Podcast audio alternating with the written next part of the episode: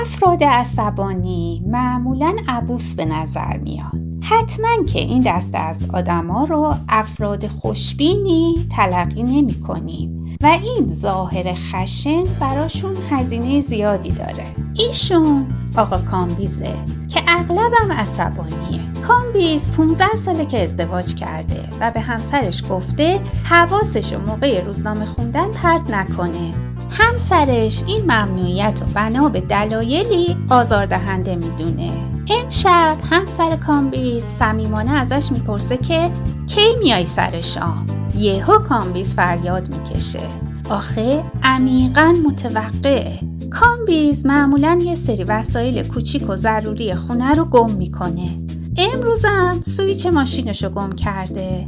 کامبیز عصبانیه و با عصبانیت از خانوادهش می‌پرسه این سویچ لعنتی من کجاست؟ کامبیز داد می‌زنه. چون عمیقا متوقعه. کامبیز میره فرودگاه. پروازش چهار ساعت تاخیر داره. نکته مهم اینجاست که کامبیز یکی از مسافرای همیشگی این ایرلاینه و این تاخیر طولانی خارج از تعهداتشونه. کامبیز با صدای بلند به اون خانومه که پشت میز پذیرش نشسته اعتراض می‌کنه. اون داد می‌زنه. چون عمیقا متوقعه. با وجود همه شواهدی که کامبیز مدام با اونها روبرو میشه خیلی سرسختانه و متوقعانه خواهان دنیاییه که شریک زندگیش درکش کنه وسایلش گم نشن و برنامه شرکت های هواپیمایی تخیلی نباشه. تمام این تجربیات ذره از توقعات دیوانوارش کم نمی‌کنه و باز هم هر بار که توقعاتش برآورده نمیشه داد می‌زنه. کامبیز هرگز نمی‌تونه ناکامی ها و محرومیت ها رو از زندگی خودش حذف کنه. اما اگه عاقل باشه با کمک گرفتن از فلسفه می‌تونه یاد بگیره که معنی اونا رو برای خودش تغییر بده. می‌تونه یاد بگیره که نسبت به موارد حقیقتا غمانگیز زندگی پذیرش داشته باشه. کامبیز می‌تونه یه سری حقایق تلخ زندگی رو بپذیره.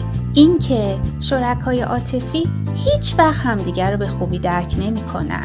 اینکه ما دائما یه سری وسایلمون رو گم می‌کنیم و اینکه سفرهای ما کلی تاخیر دارن به شکل کلی تر باید متوجه باشه که زندگی فارغ از یه بخش کوتاه روشن مجموعه ای از ناامیدی ها، سوء تفاهم ها، اندوه ها، فقدان ها، سوگ ها و در نهایت مصیبت ها.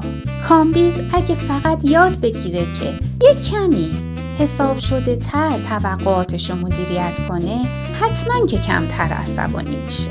همه ما کم و بیش شبیه کامبیزی فقط آشفتگی هر کدوم از ما می‌تونه همیشگی باشه یا بدون علامت بروز کنه. خشم ما فقط نتیجه برآورده نشدن توقعات ماست. بنابراین اگه بخوایم فرد رشد یافته تری باشیم باید نسبت به وقایع زندگی کمتر خوشبین باشیم و رسیدن به واقع بینیه که درمان خشمای ماست.